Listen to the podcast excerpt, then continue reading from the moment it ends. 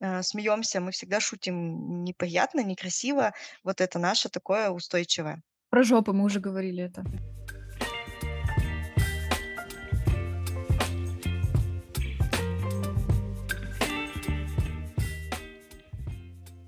Всем привет! Сегодня второй выпуск подкаста «Терапия Гоголя», где мы рассказываем, как развиваться с помощью художественной литературы. И авторы подкаста снова с вами. Это Ксюша, в настоящем бизнес-тренер, в прошлом журналист и... Катя Рахимьянова, в настоящем бизнес-тренер, в бывшем... Что я? В бывшем... С бывшим? Вот так, такие шутки у нас сегодня. Психолог, ты я об этом писала везде, что ты все-таки психолог. Все-таки. Да, в бывшем. Детский я еще добавила. И сегодня у нас тема, как мне кажется, актуальная, как никогда. Это тема неопределенности, неизвестности, страх неизвестности и отсюда все вытекающее. Кать, почему мы ее взяли? Расскажи. Ну, во-первых, мы ее взяли, потому что на работе нам очень часто про это говорят ребята, что это практически один из ключевых запросов, где хотят ребята развиваться, да, где были не хотят утешаться, чтобы им стало легче. И этот запрос у нас длится с 2019 года. Все мы помним прекрасный прекрасное начало ковида, а, которое длится и по сей день, да, сейчас мы вновь переживаем а, одну из ярких таких волн. Понятно, что еще в прошлом году к нам добавились разные внешнеполитические а, штуки, которые тоже нас безусловно, тревожат. Но, наверное, не только это главное. У нас еще, как у современных людей, большой инфопоток. Про это мы как раз-таки говорили Ксения в первом подкасте. Если вы его не слушали, вы можете посмотреть. Ну и вообще про влияние социума на маленького человека 21 века.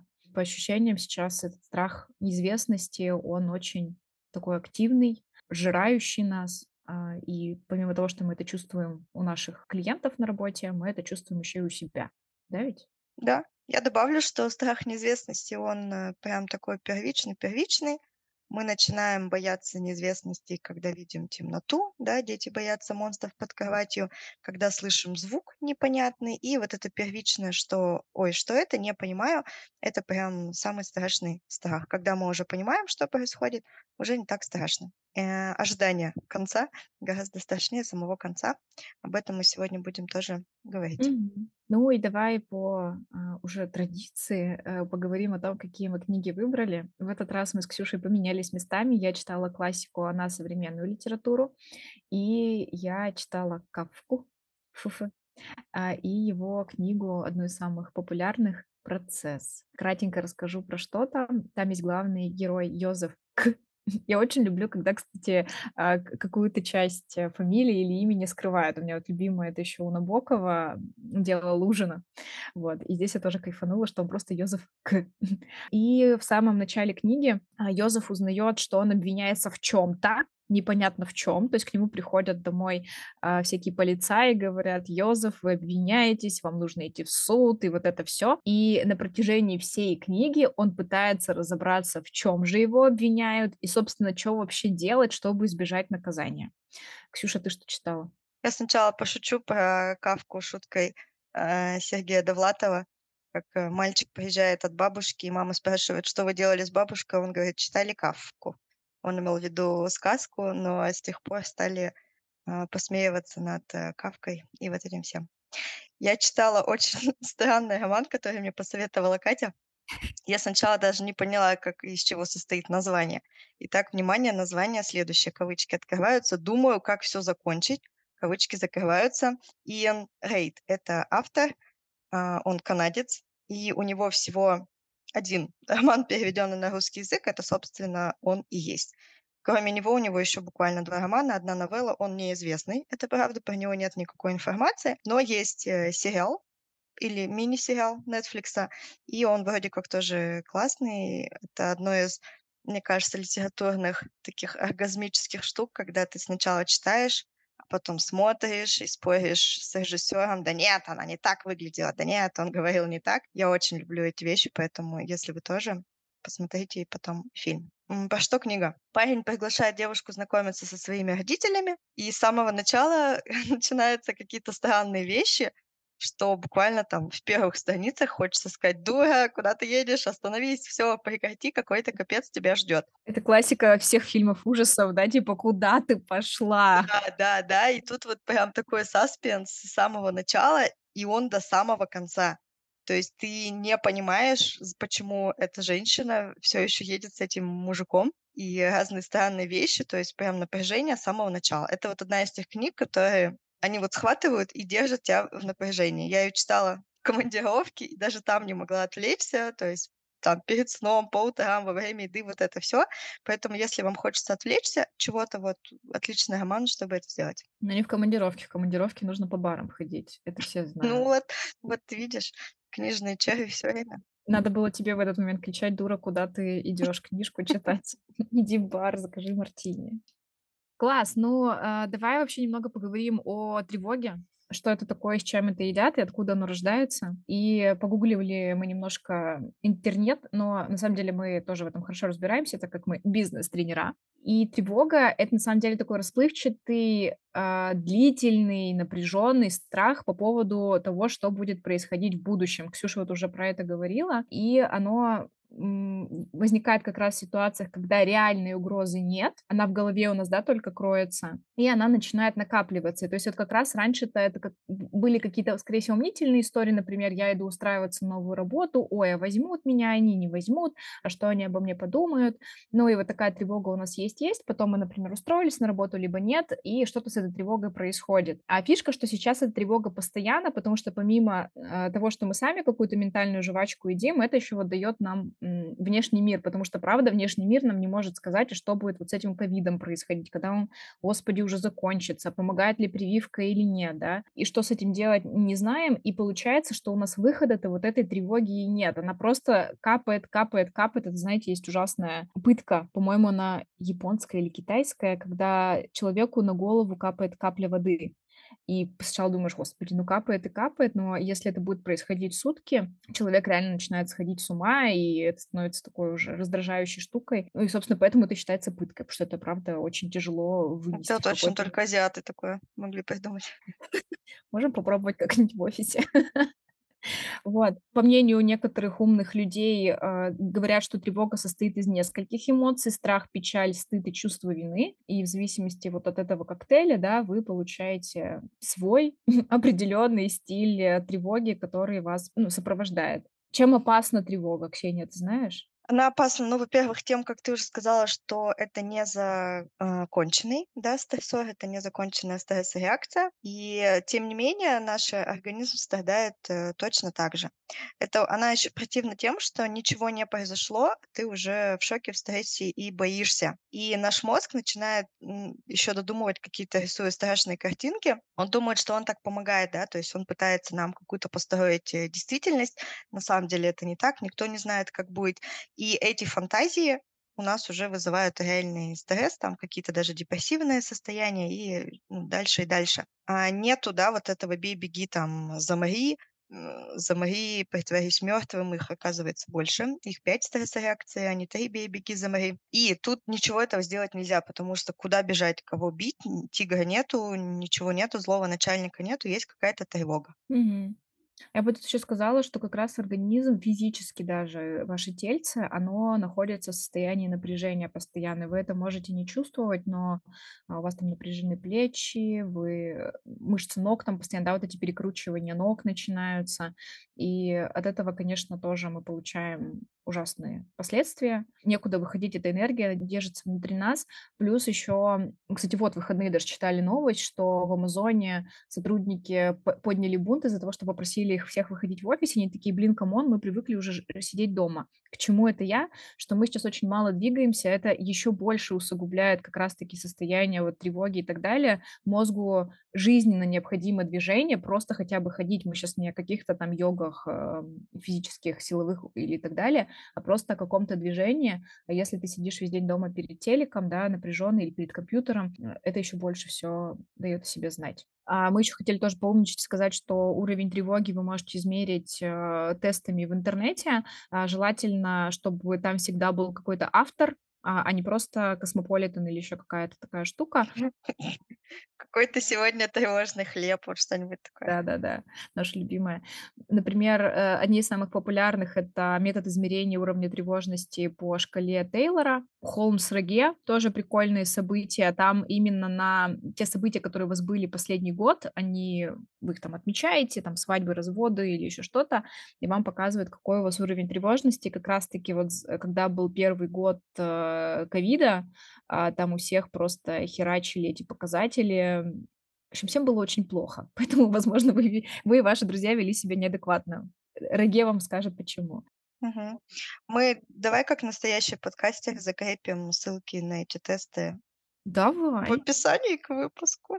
Еще недавно мы с Ксюшей, э, узнали про приколдесное приложение Велтери. Оно есть и на Android, и на iOS. Там, в общем, измеряете вы с помощью вспышки, прикладываете свой прекрасный палец, и он меряет кровяное давление, по-моему, да? А, он меряет частоту между сердечными ритмами и еще какие-то показатели. То есть не просто там: "У меня стало сердечко чаще биться", а несколько показателей, и это дает более как раз, а, широкую, более адекватную картину Мгм. происходящего с тобой. И он прям вам в моменте показыв он, во-первых, тя сначала там спрашивает, как ты себя щас сам чувствуешь, например, там, тебе хорошо или ты устал, а потом показывает показатели. И типа там показывает состояние здоровья, утомляемость, по-моему, ну, эне энергия, Мгм. а, и вы можете так себя отслеживать. Очень прикольная штука, она правда работает.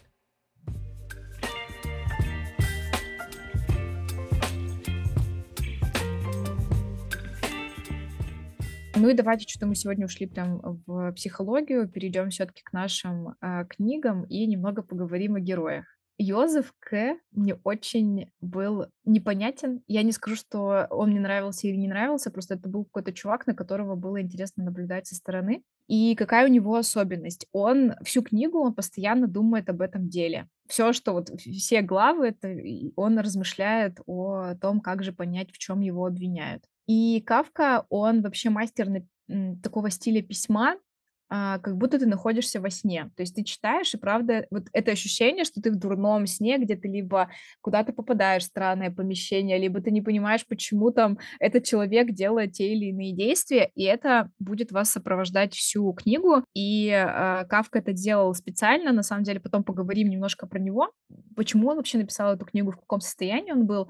Но Кафка вообще говорил, что последние годы- это состояние его ума. То есть он тоже был в диком напряжении и тревожности, и поэтому ему всё казалось очень странным. Приведу вам там только некоторые примеры. Йозеф К. приходит на судебное разбирательство, и там такая маленькая душная комната, там очень много чинов ну, не чиновников, вот этих судебных работников. Они прям все забиты, вся комната ими забита. Там идет какое-то разбирательство, и он замечает женщину в этом зале. А женщина типа как прислужница или что там, типа полы моет, что-то такое, в общем, эта девочка делает. Она сначала просто ходит среди зала, а потом в какой-то момент Йозеф К. смотрит, а она в углу уже целуется с одним из, э, судебных сотрудников. И и типа, и это норм, то есть никто не обращает на это внимания. И там уже даже такой намек на какие-то сексуальные вещички начинается, и это типа ок. Вот идет суд, но при этом в углу кто-то там вот. И вообще, э, много вот таких моментов. А, еще очень много таких будет штук, когда вы, если вы будете читать про интерьеры.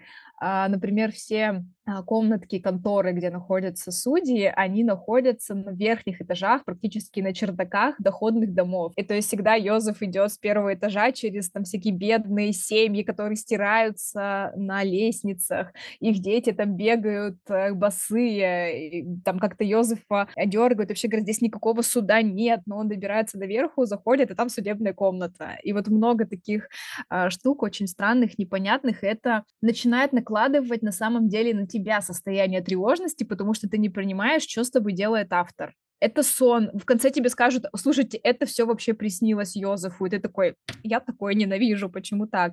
Или это правда какая-то реальность, и вот это как-то обманывает Йозефа К. Он и так бедный, не понимает, что ему делать, еще вот эти интерьеры вокруг. Полная дичь происходит, в общем. Ксюша, у тебя что про героя? Ты очень хорошо, эм, показала, как через книгу может передаваться состояние. Это правда так. Через книгу думаю, как всё это закончить, тоже это просто сплошная тревога. Я уже сказала, что за эту девушку переживаешь с самого начала, и хочется сказать Слушай, ты действительно думаешь, что это всё нормально, что с тобой происходит? Там всё странно, непонятно, там даже жутко. Какие-то детали, какие-то фотографии страшные, какая-то слишком ярко накрашенная женщина, которая постоянно смеется. Кто-то не ест, кто-то, наоборот, ест, кто-то постоянно извиняется. И ты такой думаешь: "Да тут всё не так, всё не так, оглянись вокруг, всё не так, как тебе кажется. Так не должно быть, это нереально". И вот это тоже ощущение то ли но там, кстати, нет ощущения сна, там вот ощущение какого-то пипца, который должен произойти прям всенепременно. Мгм. И тем сильна я не буду спойлерить, но классная концовка, она не смазанная. Она никто Мгм. там не проснулся и такой: "Фу, какой странный сон". Слава богу, такого не было. Э, не просрали концовку, и мне кажется, это отдельный поинт, почему стоит прочитать эту книженцию. Хорошая, цельная она. То есть нет какого-то там раз раздрая. Я не люблю, когда кто-то проснулся или вдруг понял, что это всё в книжечке написано, еще что-то такое. Нет, там всё достаточно цельно Мгм. произошло. Ну, тут тоже небольшой спойлер, что в "Кафке" тоже такого не будет. А, это всё реальность. Ну, это чтобы вы читали и понимали, что, блин, реально какая-то дичь происходит. Я, кстати, помню, что в "Думаю, как всё закончить" меня больше всего убил момент, когда они доезжают до фермы родителей вот этого парня, и они не выхо ну, то есть обычно же, когда ты приезжаешь в гости, к тебе выходят, тебя там встречают, знакомятся с тобой, какие-то все вот эти, не знаю, э, поклоны и так далее. А они там тусуются просто вокруг дома, и никто не выходит. Я такая: "Слушай, это же какая-то дичь. К тебе не выходят знаком Беги нахрен, вообще просто беги пешком". Но это же ну, там еще какие-то странные начинаются события происходить вокруг этого этой фермы. Они Потом начинают она говорить идет в подвал. Я думаю: "Ну Да, всё, ты в да-да. подвале тут держали по-любому 17 пленников, всех били и насиловали, уходи". Нет, она сходила такая. Всё, не буду спойлерить, но это правда необычно. Да, да. И ты, то есть, всё время вот реально, правильно ты говоришь, это ощущение, что: дура, куда ты идешь? Остановись. Прямо хочется за шкирку потянуть. А, и я щас хотела сказать про Йозефа. Очень классная с ним происходит трансформация, а, с начала книги до конца. А, вначале он вообще отрицает всю эту историю, что его обвиняют. Он говорит: "Это большая ошибка". И он такой на бодряке еще. Как бодряк его проявляется? Он флиртует со всякими девчонками. У него там несколько девчонок, которые ему нравятся, и вот он там с ними. И примерно уже, наверно, к концу 1-3 книги он начинает понимать, что это всё серьезно, что правда это идет куда-то уже не туда, где можно хихикать. И в какой-то момент он думает написать оправдательное письмо. Ну, в суде вообще сказали, что нужно написать оправдательную записку, и он собирается брать отпуск на работе для того, чтобы эту записку писать. Ну, то есть и ты а, я здесь что уловила? Человек в состоянии тревоги сначала тоже, наверно, думает, что всё легко и просто, а потом тебе вот настолько хочется много этому времени уделять. И даже если ты берешь, например, отпуск, ты уделяешь, правда, этому всему время. Ты начинаешь анализировать: откуда у меня это состояние, а что же мне сделать, да? А, возможно, ты пытаешься, правда, как-то оправдать себя, почему это произошло со мной или почему я тогда поступил не так и сяк, почему эту прививку от ковида не поставил или, наоборот, поставил. И Кафка вот здесь это очень классно показывает, что это начинает поглощать нас полностью. Мгм. И, ну и, собственно, потом Йозеф К. уже на девчонок-то ни на каких не смотрит. Он уже просто начинает заниматься полностью Истощает. делом. Мгм. Да, Мне да. кажется, тут еще ну, вот эта классическая модель стресса, что всё начинается там с бодрого стресса, который нас может, э, мобилизовать, да, в том плане, что он такой бодрый: "Я чего-то боюсь, немножко Мгм. тревожусь, но я там выдаю, не знаю, мы с тобой волнуемся перед написанием подкаста, да, например, или перед выходом на работу, или перед свиданкой. Ты тоже волнуешься, но тебя это так заряжает. Но если это не проходит, опять-таки нет, да, выхода, этому стрессору, то начинается вот эта затяжная, фигня, которая истощает, истощает, истощает, ну и уже приводит к депрессии чаще всего. Да, абсолютно верно. А, ну и давай, наверно, расскажем, как чему нас научили герои, а, да, собственно, как вот с этой тревогой-то бороться. Как я уже сказала, там Йозеф сначала бодр, активен и всё здорово, но потом вот он начинает подозревать что-то не так. И в чём фишка? Он всю книгу пытается найти опору. На что ему можно опереться, да, и быть уверенным, что его дело разрулится. Сначала он пытается найти эту опору в женщинах. Он знакомится с девушкой, которая, а, прислуживает, э, одному из судей главных, как она его там, кухарка или еще кто-то.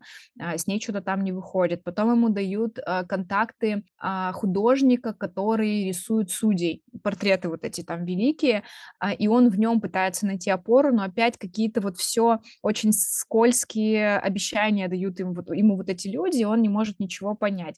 Он постоянно ходит вот в эти судебные каморки, конторы, там пытается что-то выждать, но ему всё время говорят: "Ваше дело еще не пришло, ваше дело еще не разбиралось". Он говорит: "А когда там, а что?" И ни никогда ему не говорят ни сроков, ни к кому пойти, чтобы получить ответ. Вот это очень страшно. И вот как бы он ни пытался, он правда ведь хочет найти какую-то вот эту точку опоры. А, он даже начинает забивать на свою работу, хотя он очень успешный банковский сотрудник. Под какой-то момент перестает принимать уже своих клиентов, потому что вот он полностью поглощен этим всем. В общем, он не находит, и в этот момент он сдувается. И конец происходит на самом деле очень быстрый и резкий у Кафки, вот этого произведения. То есть он так плавно-плавно идет разбирательство, потом показывает, что уже прошел год, какого-то Мгм. результата всё он не может получить, и он абсолютно как бы уже уже смиряется, свыкается. И, наверно, вот щас, и мы сегодня с Ксюшей очень долго рассуждали про спойлеры.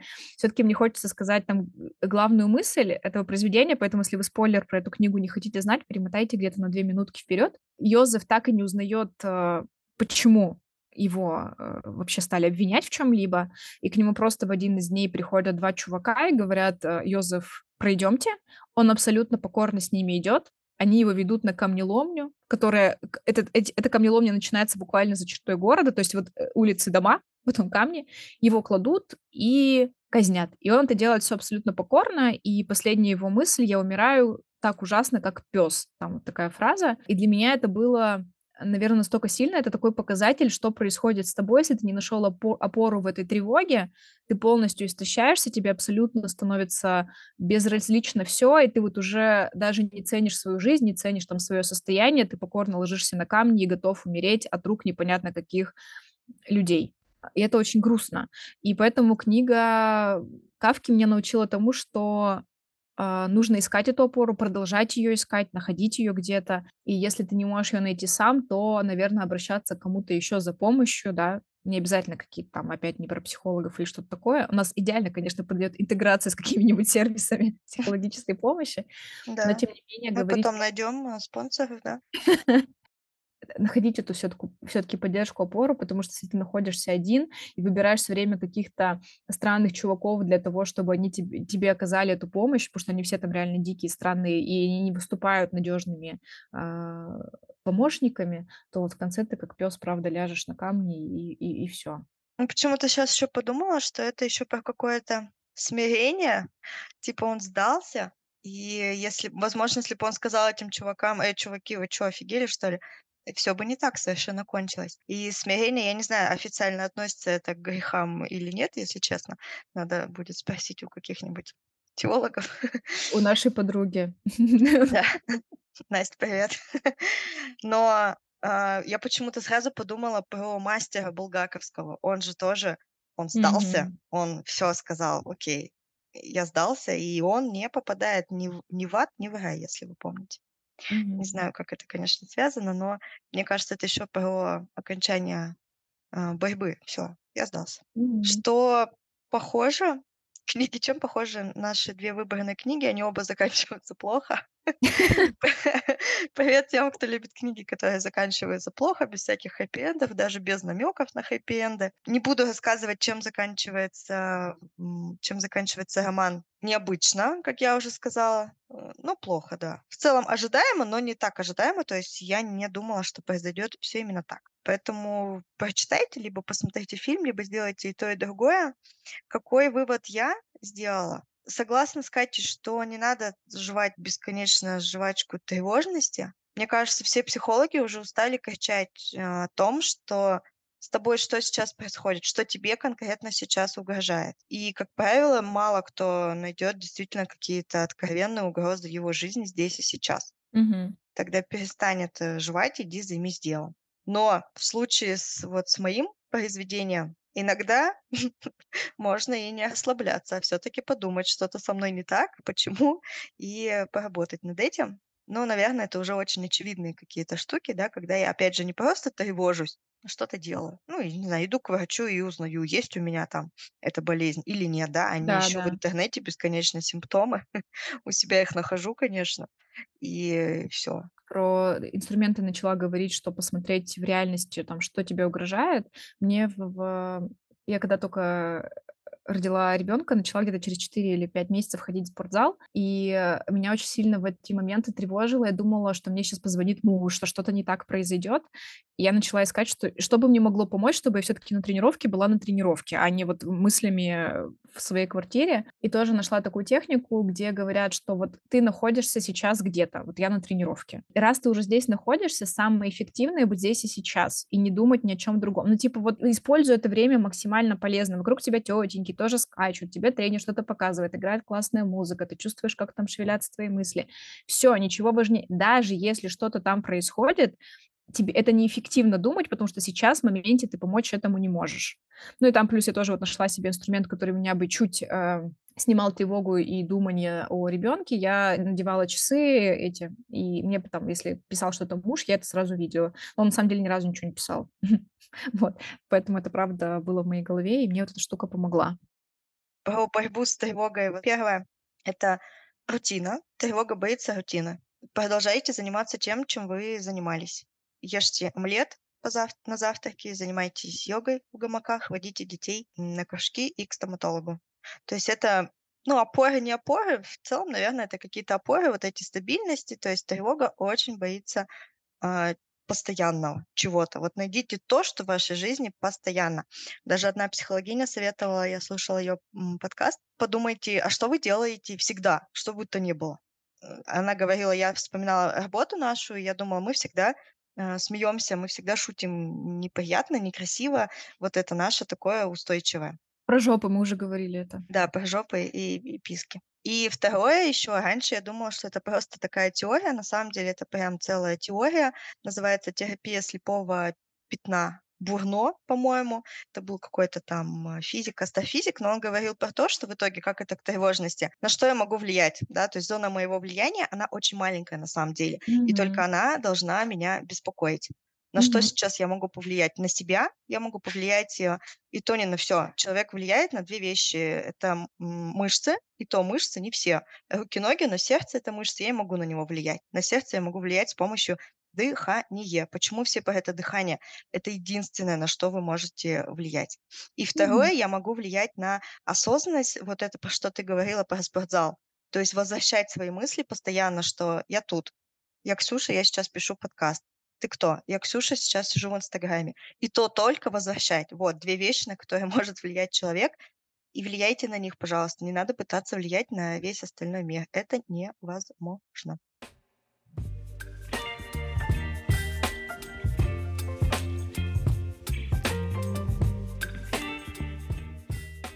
Я ещё хотела рассказать про Кафку. Я читала классную книгу, где в конце было страниц 40 про него и про написание этой книги. Это супер интересно, и мне помогло это увидеть, а, процесс, э, с другого с другой стороны.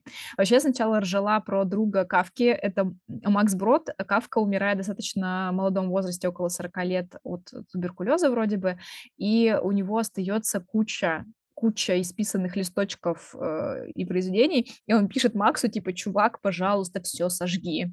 Это всё недостойно, чтобы это увидел мир". И что же делает его самый лучший друг? Он это всё начинает публиковать. Но я тут подумала, что это, знаете, мне кажется, очень многие писатели, они такие же. Типа это всё плохо, но они знают, что это напечатают, и потом вот так выдастся. Мне почему-то так про Кафку подумалось, но это моя гипотеза. И самая фишка, что процесс- это не было цельной книгой, это было реально вот, м, скопище листов. А, писались главы в разные времена и не по порядку. Некоторые главы Кафка прям отмечал, что вот это такая-то, такая-то, а некоторые главы у него хранились в кармашках бумажных. Просто вот там были насованы, знаете, всякие куски. Я ещё ржала, что это как анкета для девочек. Знаете, помните, там было в конце, типа: "В кармашек положи там Напиши подарок". 1 букву имени и фамилию того, кто Да-да. тебе нравится. Вот у Кафки такая штука была с Йозеф главами. К. Он писал: "Зивка".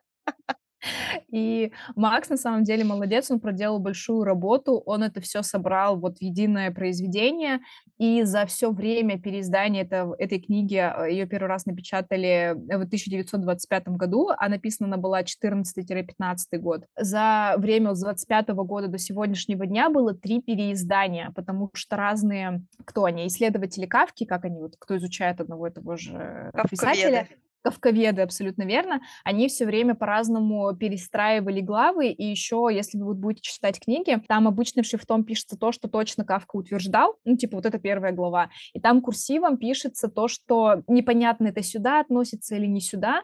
И ещё там есть части, которые Кафка прям вычеркивал, но Макс Брод тоже их сохранил и включил. В общем, 3 раза было переиздание, и вот говорят, что последнее, 3, оно как бы наиболее такое, правда, классное, цельное. Вроде как вот нашли, собрали этот пазл процесса.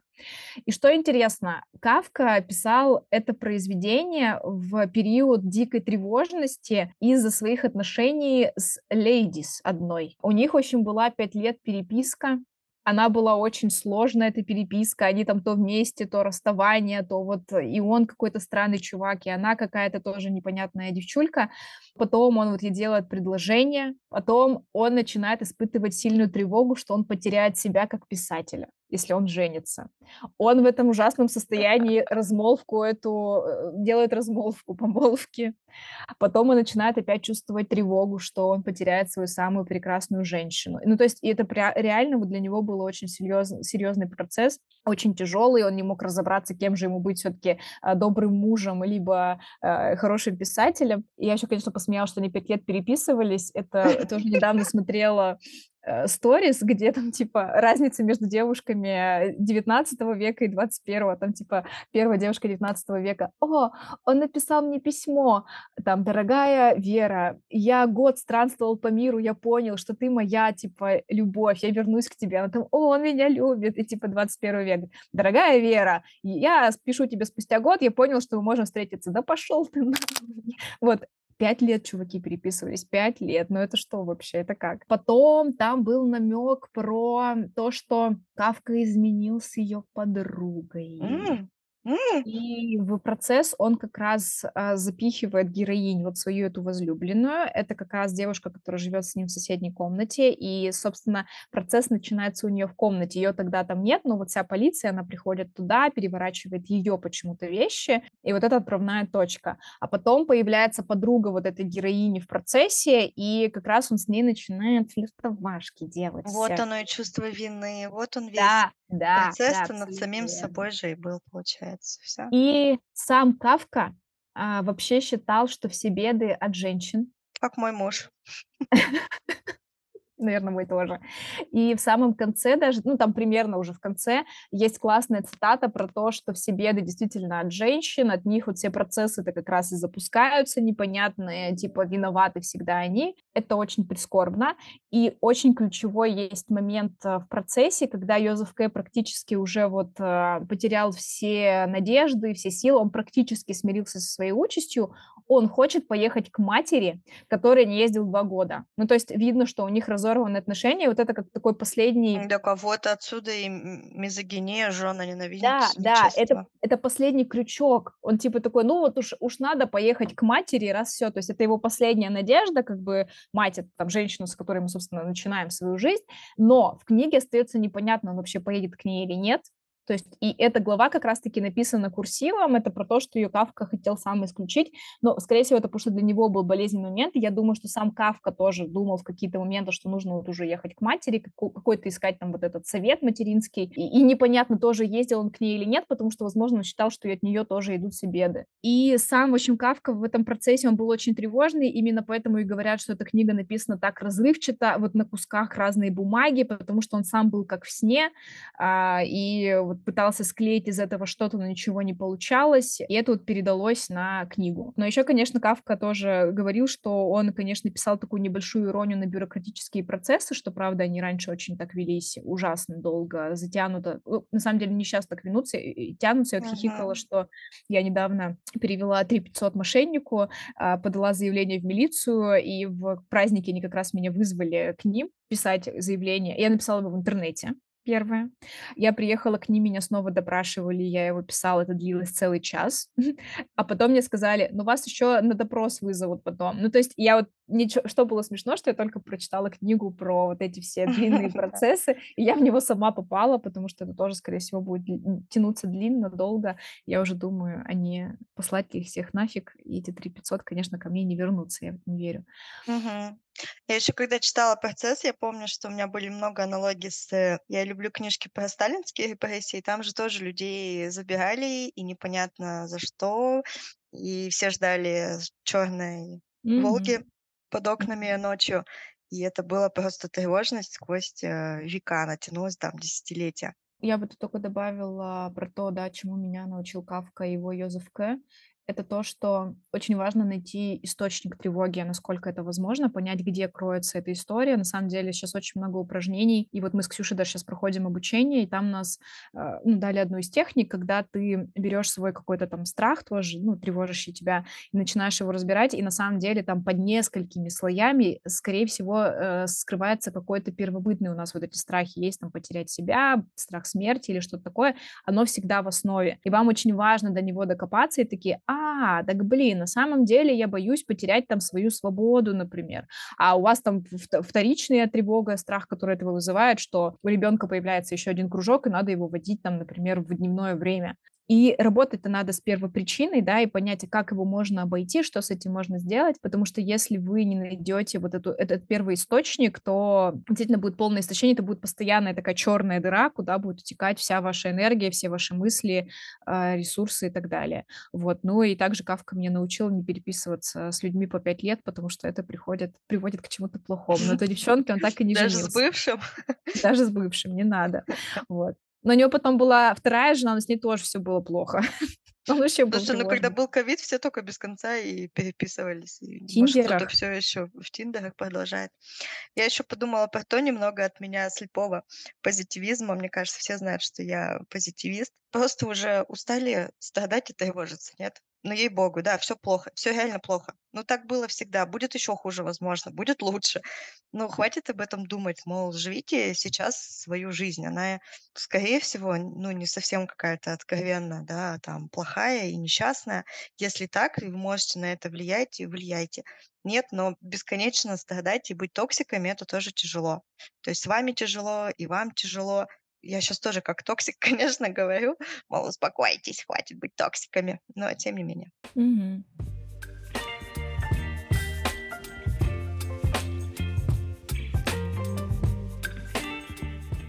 Ну что ж, поэтому сегодня мы с вами поговорили про тревогу, тревожащее состояние и 2 прекрасные книги 2 прекрасных мужчин, которые написали эти книги. Очень рекомендую вам познакомиться с Кафкой и его "Процессом", потому что, во-первых, это отличный аттракцион по вот этому сну, где будет всё всегда очень странно, странные интерьеры, вдруг открывающиеся двери за кроватью, а, и еще всякие штуки. Это очень интересное развлечение для вашего мозга. Ну и погрузиться в эту тревогу и понять, что вы не хотите в этом быть, почувствовать это, но понять, что, блин, зачем зачем так? В общем, рекомендую вам этого тревожного дядьку.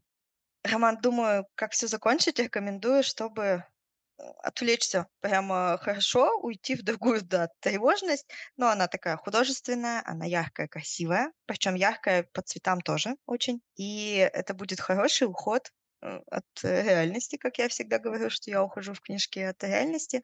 Это будет интересно, приятно и познавательно. Мгм.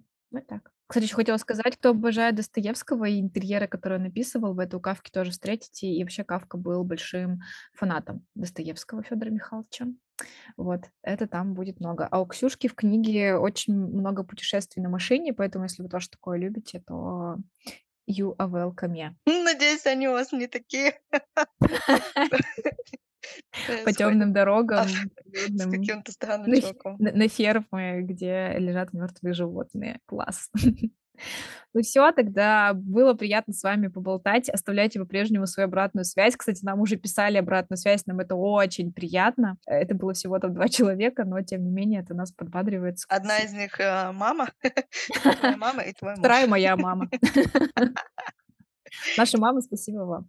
Нет, мы шутим, на самом деле нам коллеги писали. До новых встреч. Э, скоро мы вернемся с вами, надеюсь, какой-то более позитивной темой. Да, всё, пока. Пока-пока.